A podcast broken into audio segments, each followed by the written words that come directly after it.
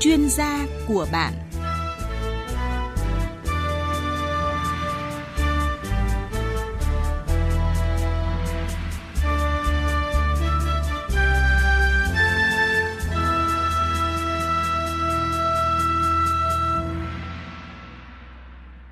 Xin kính chào quý vị và các bạn. Trong cuộc sống hiện đại hối hả ngày nay, nhiều người mong muốn tìm một không gian sống, sinh hoạt được trang trí bằng những đồ thủ công truyền thống. Và gốm sứ là một trong những chất liệu được nhiều người lựa chọn bởi vừa mang tính nghệ thuật, vừa có thể trường tồn với thời gian. Mỗi sản phẩm gốm sứ ra đời đều là mồ hôi, công sức, tâm huyết của những người thợ lành nghề, chứa đựng trong đó những giá trị chân quý, nét đẹp trong sản phẩm thủ công truyền thống người Việt. Trong chương trình hôm nay, mời quý vị và các bạn cùng phóng viên Thu Duyên về làng gốm sứ Bát Tràng ở huyện Gia Lâm, thành phố Hà Nội để cùng tìm hiểu, trò chuyện với những người thợ của làng nghề gốm sứ tại đây. Thưa quý vị và các bạn, có mặt tại làng gốm Bát Tràng ở huyện Gia Lâm, thành phố Hà Nội, à, Thu Duyên được nhiều người dân ở đây cho biết à, so với trước thì bây giờ làng gốm Bát Tràng phát triển mạnh mẽ, mẫu mã đa dạng hơn rất nhiều so với trước đây. Làng nghề gốm sứ Bát Tràng hiện nay thì có uh, khu tập trung sản xuất và chúng ta sẽ cùng đến thăm cơ sở sản xuất gốm sứ của gia đình ông bà Cương Duyên.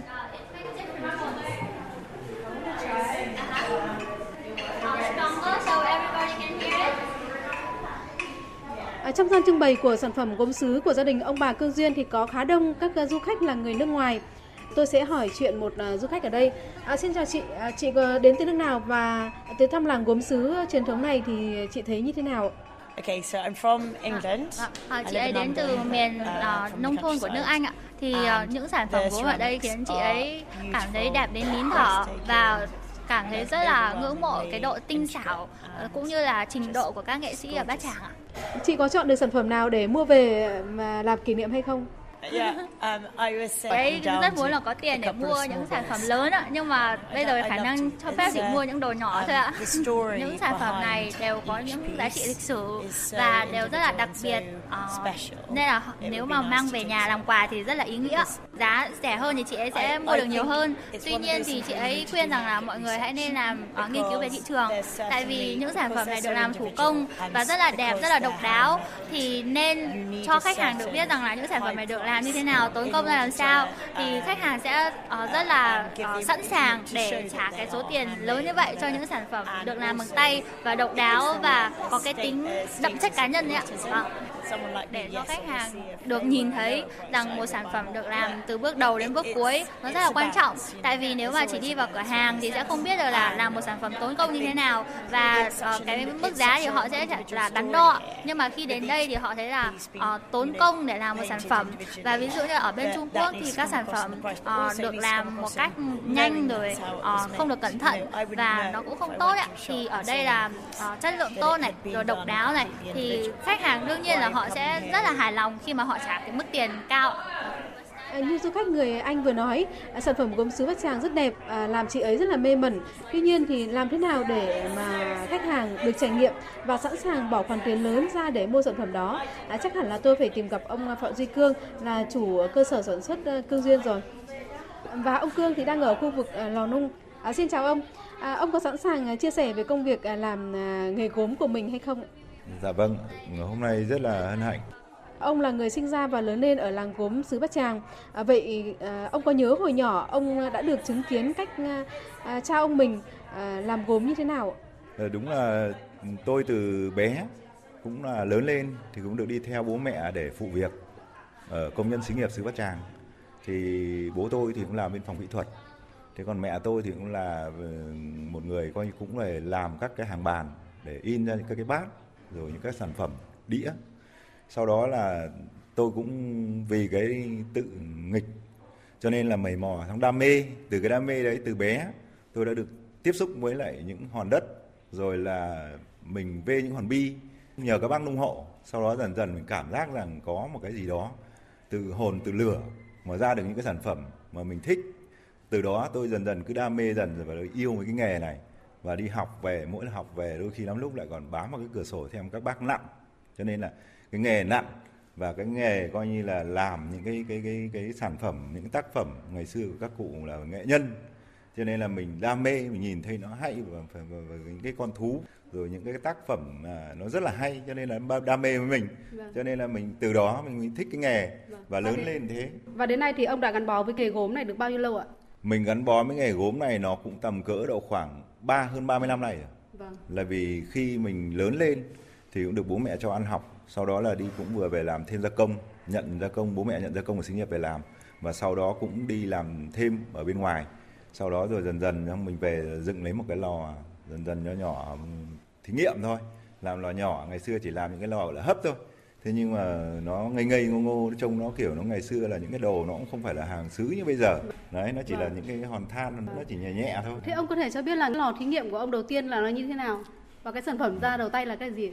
Những cái sản phẩm lò thí nghiệm đầu tiên ngày xưa là mình mới lại uh, mình được bố rất là hay làm những cái đồ gọi là để trong tủ. Như đôi chim bồ câu rồi là những cái sản phẩm mà nhỏ nhỏ nhưng mà chỉ đưa vào những cái bao, nghĩa là dùng dùng cái bao để đưa vào khi mình làm ra làm ra sau đó mình kết hợp làm với lại phụ bố.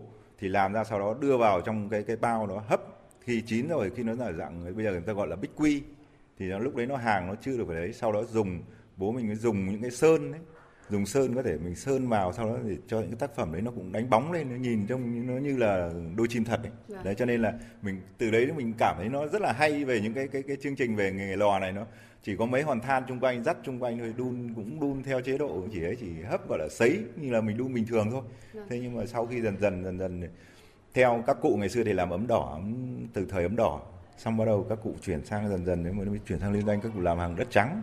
Dần dần thì như bố mẹ mình làm bên xí nghiệp bát tràng ấy là thời đấy là bắt đầu làm bắt đầu chuyển sang đồ bát ăn cơm đồ gia dụng. Dần dần bây giờ mới chuyển sang đồ mỹ nghệ. Vâng. đấy. À, so với trước đây thì hiện nay à, làng nghề gốm à, bát tràng có cái sự thay đổi như thế nào thưa ông? Theo tôi thì từ xưa ấy thì ở gốm bát tràng thì thường thường là làm những cái đồ gia dụng. Nói chung là chỉ phục vụ với những cái cái à, người dân dùng những cái đồ gia dụng ví dụ như ban cơm rồi là những cái ấm chén, những cái đồ bát đĩa sành nói gọi chỉ là hàng bình thường thôi.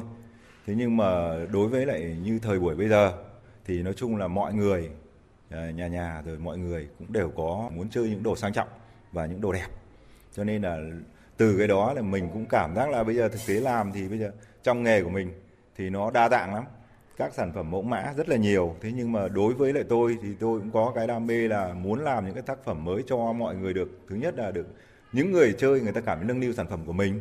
Và cái thứ hai nữa, mình cảm thấy vui khi mỗi sản phẩm ra lò. Là nó cảm thấy nó có đủ các màu sắc có thời điểm à, gốm sứ Bát Tràng à, rơi vào tình cảnh là không có mấy người mua. Để khôi phục làng nghề, à, người làng gốm phải thay đổi cách nghĩ và cách làm để đưa gốm trở lại với người tiêu dùng. Các chủ cơ sở sản xuất lớn được mở ra, cũng như là đội ngũ thợ cũng được bồi dưỡng, tuyển chọn là những người thợ lành nghề, được đào tạo ở các trường chuyên môn về hội họa để đảm nhiệm các khâu vẽ, vuốt hoặc là khắc trên sản phẩm. Và tôi sẽ vào khu vực khắc vẽ. Xin chào chị, chị đang làm công đoạn nào đây ạ? Vâng, tôi đang nào nổi uh, họa tiết hình uh, nổi lên ạ của cái bình uh, tỏi uh, 70. Mở đầu là nó trơn xong là vẽ phát trì lên xong là làm uh, khắc cái led lên xong là để cho nó uh, cạo xung quanh đi cho nó nổi các cái họa tiết lên nó nổi lên ạ.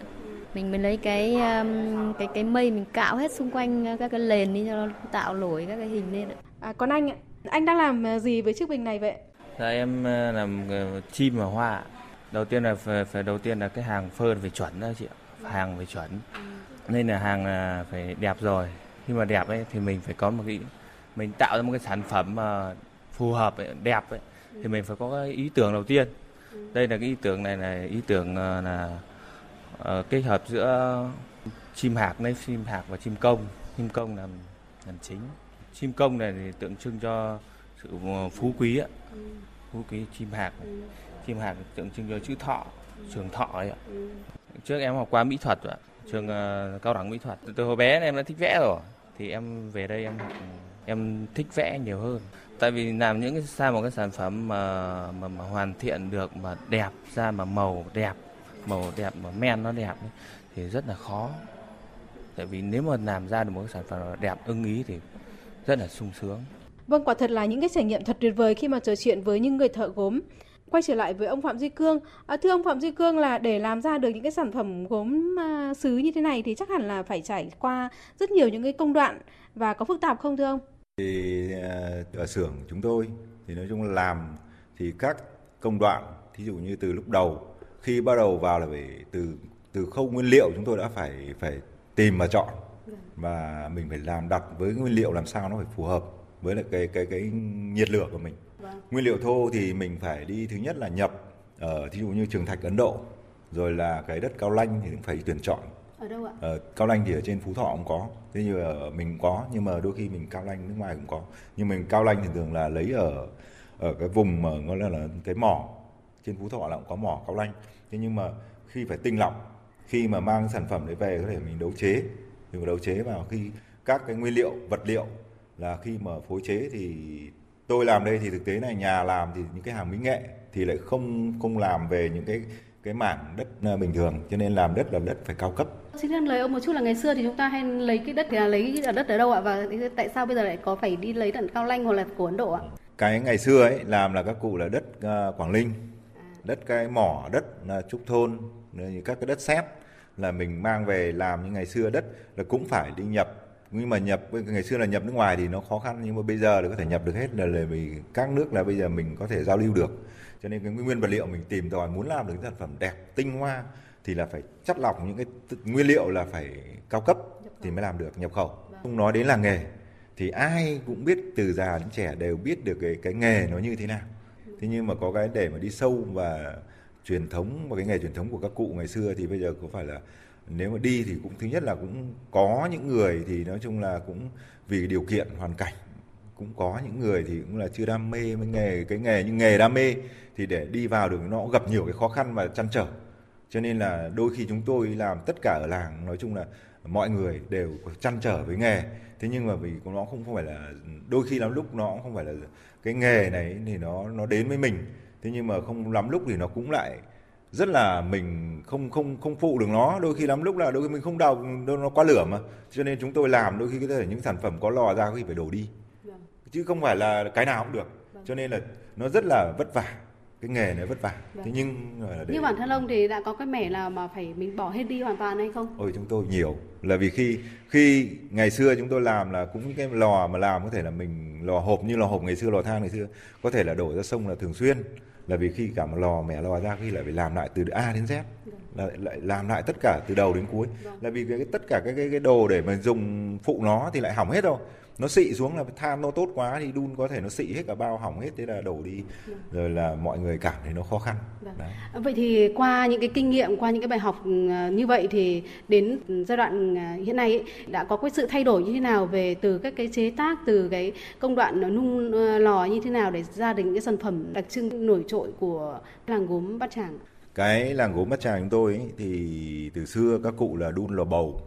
Sau đấy khi mà làm gia công thì mới đun lò hộp thế nhưng mà cái lò hộp than đấy là chỉ có gia công làm phụ thêm thôi. Thế rồi các cuộc sống gia đình với các mà công nhân thì về làm thêm. Thế giờ con để cho các con cái gọi là nối nghề. Thế nhưng còn khi mà các cụ làm ngày xưa mà chính thức bố mẹ tôi làm ở bát tràng là lò bầu thời lò bầu. Nhưng nó chỉ là hàng gia dụng thôi dân dụng thôi.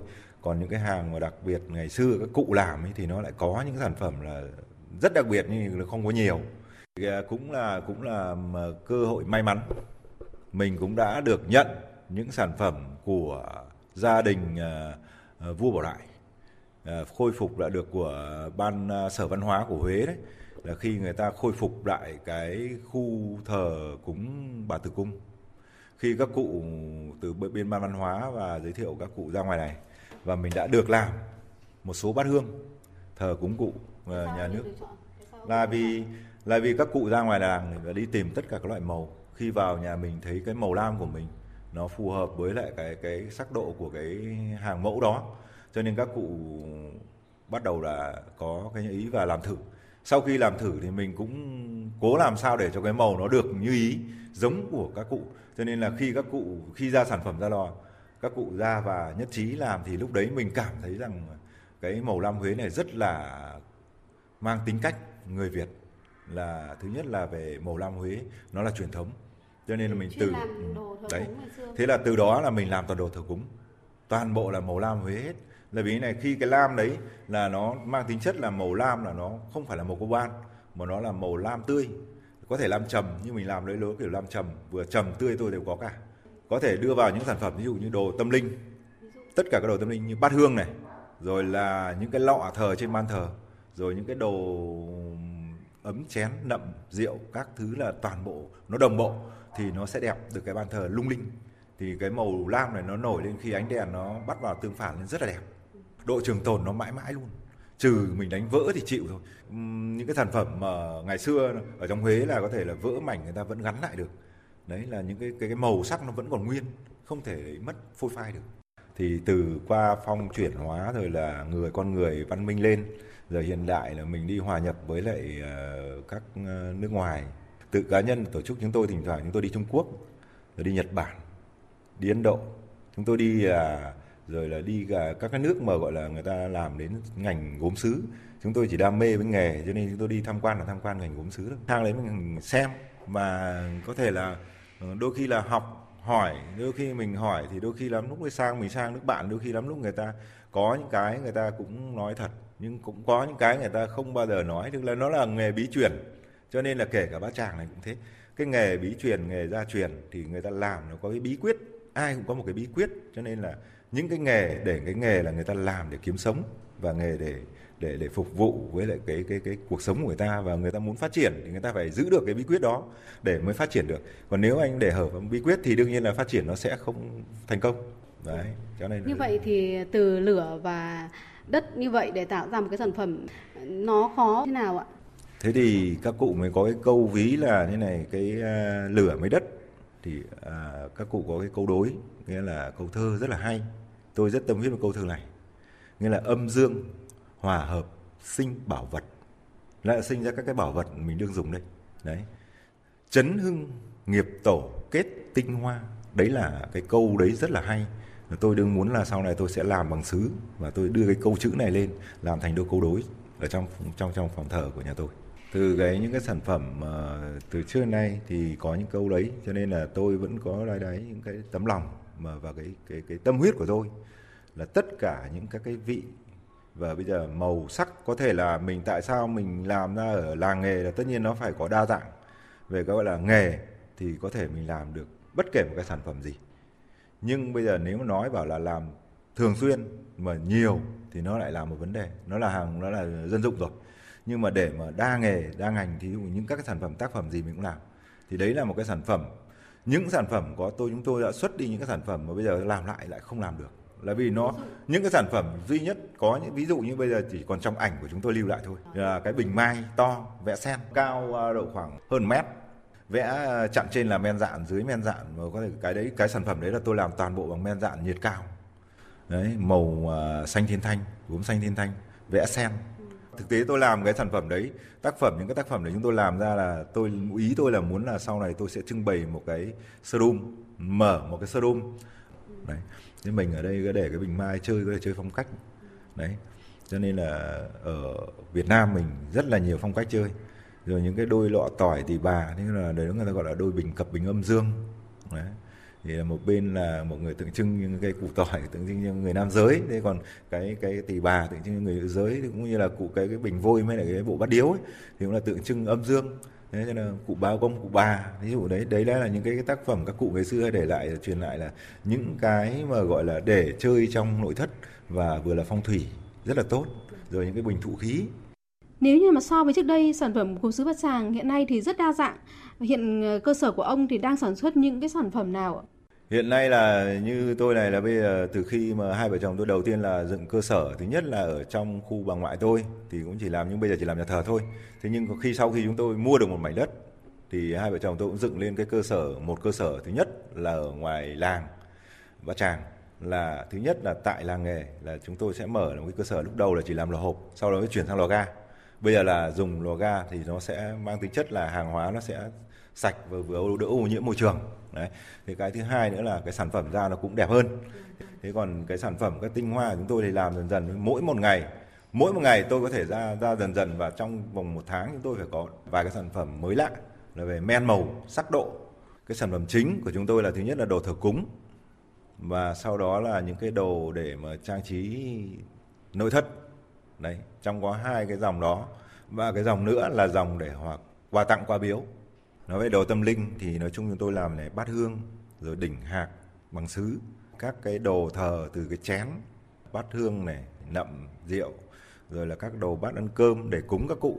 Rồi tất cả những cái cái cái đồ, gọi là liên quan đến bộ phận để mà mình đưa lên tâm linh trong những đồ tâm linh, thì ngoài ra mình còn làm thêm một số tôi thờ sản phẩm, những cái sản phẩm như là sản phẩm để cho mọi người đặt vào trong phong cách, chơi các cái không gian ở trong các cái nội thất à, và trang trí các cửa nhà nhà hàng lớn. Ví dụ người ta chơi với phong cách. Thì là cái vấn đề là những sản phẩm này, chúng tôi khi mà chúng tôi làm thì nó là một số anh em đã phải cần coi như là kết hợp một số anh em hợp tác. Nghĩa là làm, nghĩa là mỗi người một công đoạn để làm sao rồi tạo lên những cái sản phẩm mà có người có thể tạo phải từ đầu đến cuối một cái sản phẩm. Có thể kéo dài đến hàng nửa tháng. Thì xong một à, tác phẩm đó là chúng tôi bắt đầu là những cái sản phẩm đấy là những cái sản phẩm là đặc biệt. Thí dụ như là những cái sản phẩm tôi như cái bình mai này rồi là những cái chuông kia cũng là cái chuông sứ. Tuy là chuông sứ thật nhưng nó lại là một cái sản phẩm để phong thủy. Đấy, rồi là những cái vò những cái quả bóng thụ khí bình thụ khí rồi những cái nậm để mà mình chơi để trong tủ bày những cái đồ logic. Đôi khi là những đồ trang trí nội thất những cái bảo bình của chúng tôi nó mang tính chất cái bảo bình là để thứ nhất là vừa là thụ khí thứ hai nữa vừa là để phong thủy rồi những cái bát đựng nước phong thủy rồi những cái đồ tâm linh. Cho nên là chúng tôi nó đa dạng sản phẩm. Trong xưởng của tôi bây giờ có trên tới 200 sản phẩm. Cái à, các cái sản phẩm của chúng tôi ấy, khi mà ra lò để mà nói giá cả thì cái này nó vô giá.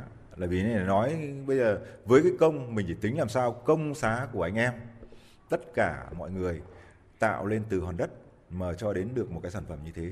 Tính làm sao mà làm sao anh em đều có công và bản thân vợ chồng chúng tôi cũng phải có công. Thì được các để thì mình mới xây dựng được cái xưởng.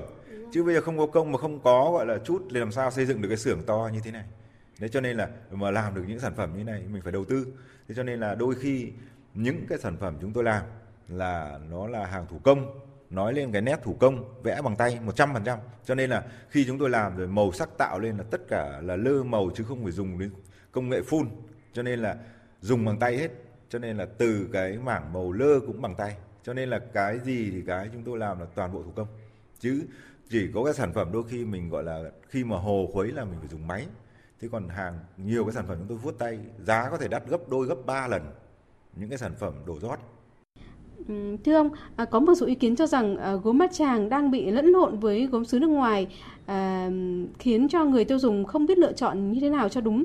Là một người làm ở làng nghề thì ông có thể bật mí cho người tiêu dùng biết làm như thế nào để mà nhận biết được sản phẩm gốm bát tràng hay không? Cái hàng ở bát tràng chúng tôi là đều ở làng Ờ, đã có những cuộc họp và thông báo cho bà con và cái thứ hai nữa là các bậc tiền bối đã rút kinh nghiệm và đã làm để cho tất cả khách nước ngoài và trong nước tin tưởng là đều có thương hiệu và logo của làng nghề Bát Tràng. Ờ, riêng cái sản phẩm của như của chúng tôi đây thì là cái thương hiệu là đã đã được ờ, đăng ký thương hiệu. Cho nên là hàng của chúng tôi là cũng có thương hiệu. Tất cả mọi nhà đều phải có thương hiệu riêng và cái thương hiệu đấy là phải có chữ Bát Tràng. Cho nên sản phẩm nào có thương hiệu, logo gì cũng phải có chữ Bát Tràng ở dưới. Cho nên hàng của chúng tôi là đấy là cái hàng tiêu chí đầu tiên là để đánh dấu là cái bát tràng được một bước ngoặt lớn và đi lên như thế nào và các sản phẩm ra đời để cho mọi người được chiêm ngưỡng và nó, tiếng nói của bát tràng là bát tràng. Chứ còn những cái hàng trôi nổi thì chúng tôi cũng không thể nắm được là cái sản phẩm đấy từ đâu trôi vào. Thế cho nên là những cái đấy là đôi khi là chúng tôi cũng không thể Ờ, nói bảo bây giờ là người bát tràng buôn về thì không phải. Thế thì đôi khi là có những khách ở nơi khác, người ta mang đến có thể là, có thể là thuê cửa hàng, người ta bán, thì mình làm sao cấm được người ta? Thì đấy là những cái đó là chúng tôi cũng không dám bảo là bát tràng bán hàng Trung Quốc, mà hàng bát tràng là tiếng nói của hàng bát tràng mà riêng vào mà nếu để mà biết được đúng hàng bát tràng thì thực tế cứ bảo sao là cứ phải người thân quen, giới thiệu, sau đó là đến và xem sản phẩm là thứ nhất, hàng như à, riêng hàng của tôi là tôi có bảo hành luôn và có chất lượng về cái bảo hành. Rồi khi mà khách hàng đến có thể là đặt những sản phẩm của chúng tôi, có thể là ký trực tiếp lên những cái sản phẩm đó.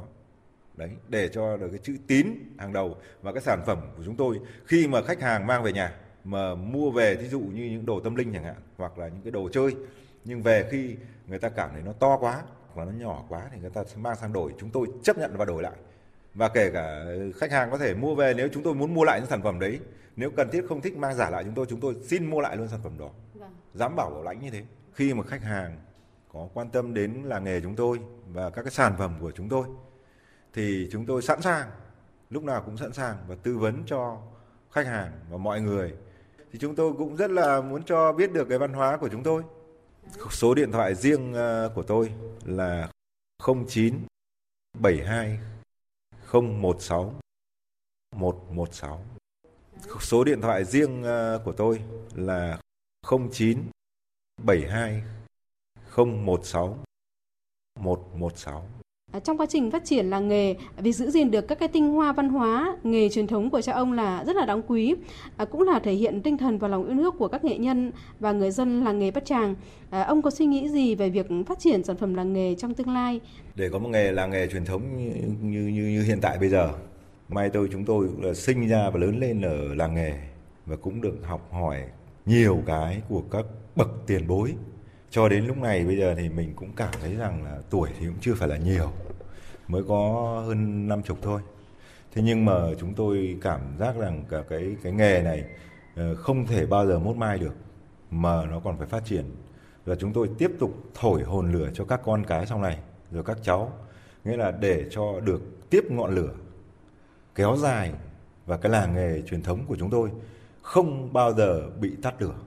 Bát Tràng ngày xưa đã có cái câu nổi tiếng là chiếu Nga sơn gạch Bát Tràng, vải tơ Nam Định lụa hàng Hà Đông. Thế thì cái đấy là từ xưa câu ca dao xưa ngày xưa đã có rồi, chứ không phải bây giờ cho nên nó có hàng mấy trăm năm nay. À. Cái tuổi đời của làng nghề này nó quá lâu rồi. Thế cho nên là mình tiếp tục giữ gìn và con cháu sau này cũng bảo các cháu làm sao giữ gìn được. Và được tất cả là đất trời và lửa đã trao cho là cái được cái nghề này. Cụ tổ để lại cho được cái nghề để mà làm và sinh sống. Đấy là kế sinh nhai và cũng lại là cái làm đẹp cho xã hội cho nên là rất là là, là bảo các con làm sao phải giữ được và mãi mãi vững bền không bao giờ để cho tắt lửa Trải qua rất nhiều công đoạn cầu kỳ, mỗi sản phẩm à, gốm sứ ra đời chính là một tác phẩm nghệ thuật à, chứa đựng tình cảm được trao truyền qua các thế hệ trong gia đình, à, thấm đẫm tình yêu nghề và tâm huyết của người nghệ nhân. Mỗi một bộ sưu tập ra đời chính là một dấu mốc quan trọng trong quá trình sáng tạo lâu dài của các nghệ nhân lưu giữ và phát triển nghề truyền thống ngày càng phát triển. À, xin cảm ơn ông Phạm Duy Cương đã chia sẻ câu chuyện về nghề gốm sứ. À, hy vọng không chỉ gia đình ông mà nhiều gia đình ở làng nghề gốm sứ ba Tràng à, luôn luôn à, giữ được à, lửa tâm huyết để ngày càng sản xuất được nhiều hơn những cái sản phẩm gốm sứ đạt tới độ tinh xảo hoàn hảo. Tới đây, chúng tôi xin được tạm dừng. Chương trình hôm nay do phóng viên Thu Duyên thực hiện. Xin kính chào và hẹn gặp lại quý vị.